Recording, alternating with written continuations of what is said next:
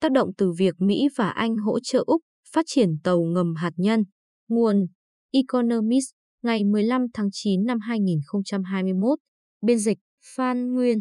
Bản quyền thuộc về dự án nghiên cứu quốc tế. Chỉ có 6 quốc gia trên thế giới, Mỹ, Anh, Trung Quốc, Pháp, Ấn Độ và Nga hiện đang vận hành tàu ngầm chạy bằng năng lượng hạt nhân. Úc có thể trở thành nước thứ bảy một cách bất ngờ.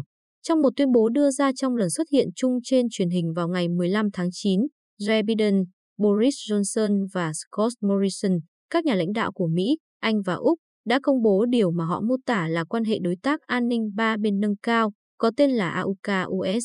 Sáng kiến đầu tiên, và là viên ngọc trên vương miện của họ, sẽ là việc hợp tác phát triển tàu ngầm chạy bằng năng lượng hạt nhân trong tương lai cho Hải quân Hoàng gia Úc.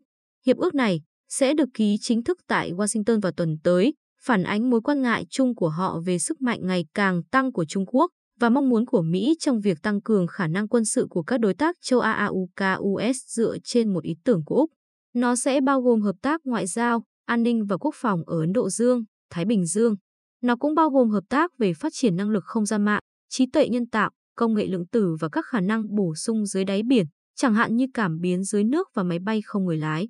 Tuy nhiên, yếu tố gây chú ý nhất là thỏa thuận về tàu ngầm, được cho là hoạt động hợp tác quốc tế quan trọng nhất thế giới về phát triển năng lực quốc phòng trong nhiều thập kỷ qua.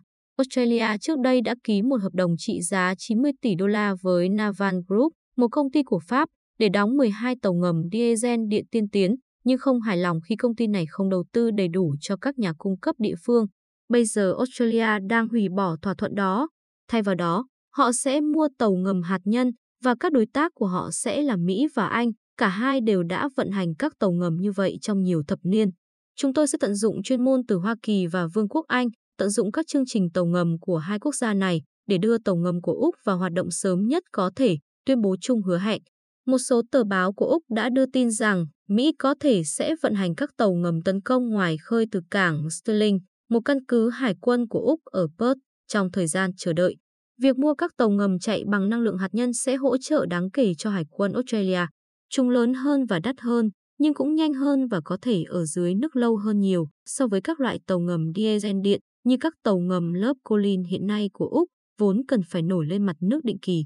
Chúng cũng có thể đi biển lâu hơn mà không cần tiếp tế, một yếu tố quan trọng trong một Thái Bình Dương rộng lớn. Trung tâm đánh giá chiến lược và ngân sách, Viện Nghiên cứu Chính sách của Mỹ, tính toán rằng trong khi một tàu ngầm diesel điện đi từ Perth có thể hoạt động trong 11 ngày ở Biển Đông, thì một tàu ngầm hạt nhân có thể hoạt động trong hơn 2 tháng. Theo Malcolm David thuộc Viện Chính sách Chiến lược Australia, các tàu mới được đề xuất sẽ cung cấp sức mạnh tấn công thực sự, đó là những gì chúng ta cần để gian đe và đối phó với thách thức ngày càng tăng từ quân đội giải phóng nhân dân Trung Quốc. Mối quan hệ của Australia với Trung Quốc ngày càng trở nên băng giá. Năm ngoái, Trung Quốc đã áp đặt lệnh cấm đối với nhiều hàng hóa khác nhau của Australia để đáp trả việc nước này kêu gọi điều tra nguồn gốc của đại dịch coronavirus. Mối quan hệ hợp tác mới cũng diễn ra vào thời điểm thích hợp đối với ông Biden. Việc ông rút quân khỏi Afghanistan và sự sụp đổ sau đó của chính phủ nước này đã khiến nhiều đồng minh lo ngại về độ tin cậy của Mỹ. Trên lý thuyết, việc rút quân đó là một phần trong quá trình tái định hướng nói chung các nguồn lực ngoại giao và quân sự của Mỹ sang châu Á. Nhưng trên thực tế, nhiều đồng minh đã tỏ ra nghi ngờ. Cách tiếp cận của chính quyền Biden đối với Ấn Độ Dương, Thái Bình Dương cho đến nay thiếu sự tập trung và tính cấp bách, một báo cáo của Trung tâm Nghiên cứu Hoa Kỳ tại Đại học Sydney hồi tháng trước, phản nàn. Ali Tashend, đồng tác giả của báo cáo đó, nói rằng việc ông Biden sẵn sàng chia sẻ công nghệ quốc phòng tiên tiến, điều mà Mỹ hiếm khi sẵn lòng làm, là một điều ngạc nhiên đáng hoan nghênh. Nó gợi ý một cách tiếp cận mang tính chiến lược hơn đối với phòng thủ tập thể. Vào ngày 24 tháng 9, ông Biden cũng sẽ tổ chức hội nghị thượng đỉnh đầu tiên giữa các nhà lãnh đạo của Bộ Tứ, một khối ngoại giao đang phát triển bao gồm Mỹ, Úc, Nhật Bản và Ấn Độ.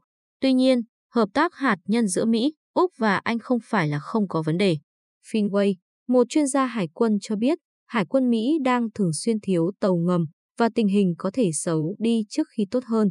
Ông nói rằng năng lực xây dựng lò phản ứng hạt nhân của Mỹ và Anh cũng bị giảm sút. Việc xây dựng năng lực bổ sung để hỗ trợ chương trình của Úc sẽ mất nhiều năm. Tuyên bố của các nhà lãnh đạo vào ngày 15 tháng 9 nói rằng giai đoạn xác định phạm vi ban đầu sẽ kéo dài 18 tháng. Vào năm 2017, Mary Payne, khi đó là Bộ trưởng Quốc phòng Australia và hiện là Bộ trưởng Ngoại giao của nước này, thừa nhận rằng một hạm đội tàu ngầm hạt nhân thuộc chủ quyền Australia sẽ mất nhiều hơn một thập niên và sẽ có chi phí rất đáng kể so với hạm đội thông thường của chúng tôi. Năng lượng hạt nhân cũng có ý nghĩa chiến lược rộng hơn.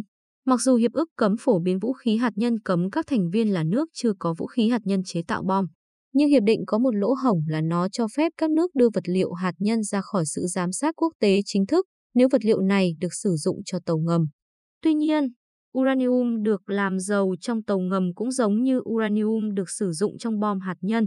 Đáng nói là, nhiên liệu được sử dụng trong cả tàu ngầm của Anh và Mỹ đều được làm giàu đến mức đặc biệt cao. Mặc dù Úc ít có khả năng muốn có bom hạt nhân cho riêng mình, nước này đã từ bỏ việc theo đuổi vũ khí hạt nhân vào năm 1973, nhưng các quốc gia muốn khám phá về hạt nhân khác có thể coi tàu ngầm là một con đường thuận tiện để có nhiên liệu chế tạo bom. Brazil đang tìm cách phát triển tàu ngầm hạt nhân của riêng mình và hy vọng sẽ đưa vào sử dụng vào những năm 2030, trong khi Iran đã từng thử nghiệm ý tưởng này trong quá khứ. Hàn Quốc trong tuần này đã thử nghiệm một tên lửa đạn đạo phóng từ tàu ngầm thông thường và cũng sẽ được quốc tế theo dõi chặt chẽ. Trong khi đó, các thủy thủ tàu ngầm Úc sẽ mở nút chai ăn mừng và lấy sách giáo khoa vật lý ra nghiên cứu.